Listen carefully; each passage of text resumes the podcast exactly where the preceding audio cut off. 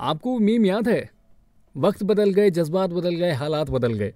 ऐसा ही कुछ हुआ पाकिस्तान के बॉलर हसन अली के साथ। यस, आप सुन रहे हैं अन्यूज एडे पॉडकास्ट और एक बड़ा ही फनी इंसिडेंट हो गया है हसन अली के साथ। लेकिन उससे पहले मैं आपको बता देता हूँ शुएब अख्तर के बारे में। जी हाँ ये जानना बहुत ज़रूरी है और क्यों?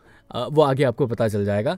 तो शुएब अख्तर एक ऐसे बॉलर थे जिन्हें उनकी फास्ट बॉलिंग के लिए जाना जाता था और उन्होंने 100 माइल्स पर आवर की स्पीड तक की बॉल फेंकी है। अगर किलोमीटर में बात की जाए तो वो होती है 161 किलोमीटर पर आवर जो कि अपने आप में एक वर्ल्ड रिकॉर्ड है और पिछले कई 10 15 20 सालों से ये रिकॉर्ड टूटा नहीं है। और शायद टूटेगा भी नहीं क्योंकि 100 माइल पर आवर से ज़्यादा की स्पीड पर बॉल फेंकना ह्यूमंस के लिए थोड़ा सा इम्पॉसिबल हो जाता है। लेकिन अभी आपको पता होगा कि अभी पाकिस्तान जो है, बांग्लादेश के टूर पर गई है और वहाँ पर टी ट्वेंटी मैचेस की सीरीज़ चल रही है। और ऐसे ही एक मैच के दौरान हसन अली बॉलिंग करने के लिए गए। और जब उन्होंने बॉल डाली तो स्पीडोमीटर में पता है बॉल की स्पीड कितनी थी?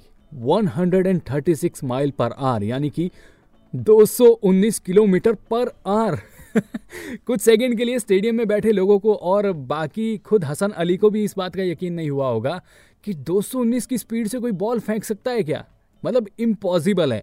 और इसी बात को लेकर फटाफट से ट्विटर पर भी एक के बाद एक ट्वीट्स होने लगे कि शुएब अख्तर का रिकॉर्ड टूट चुका है। 219 किलोमीटर पर आर की स्पीड से हसन अली ने गेंद कर दी है।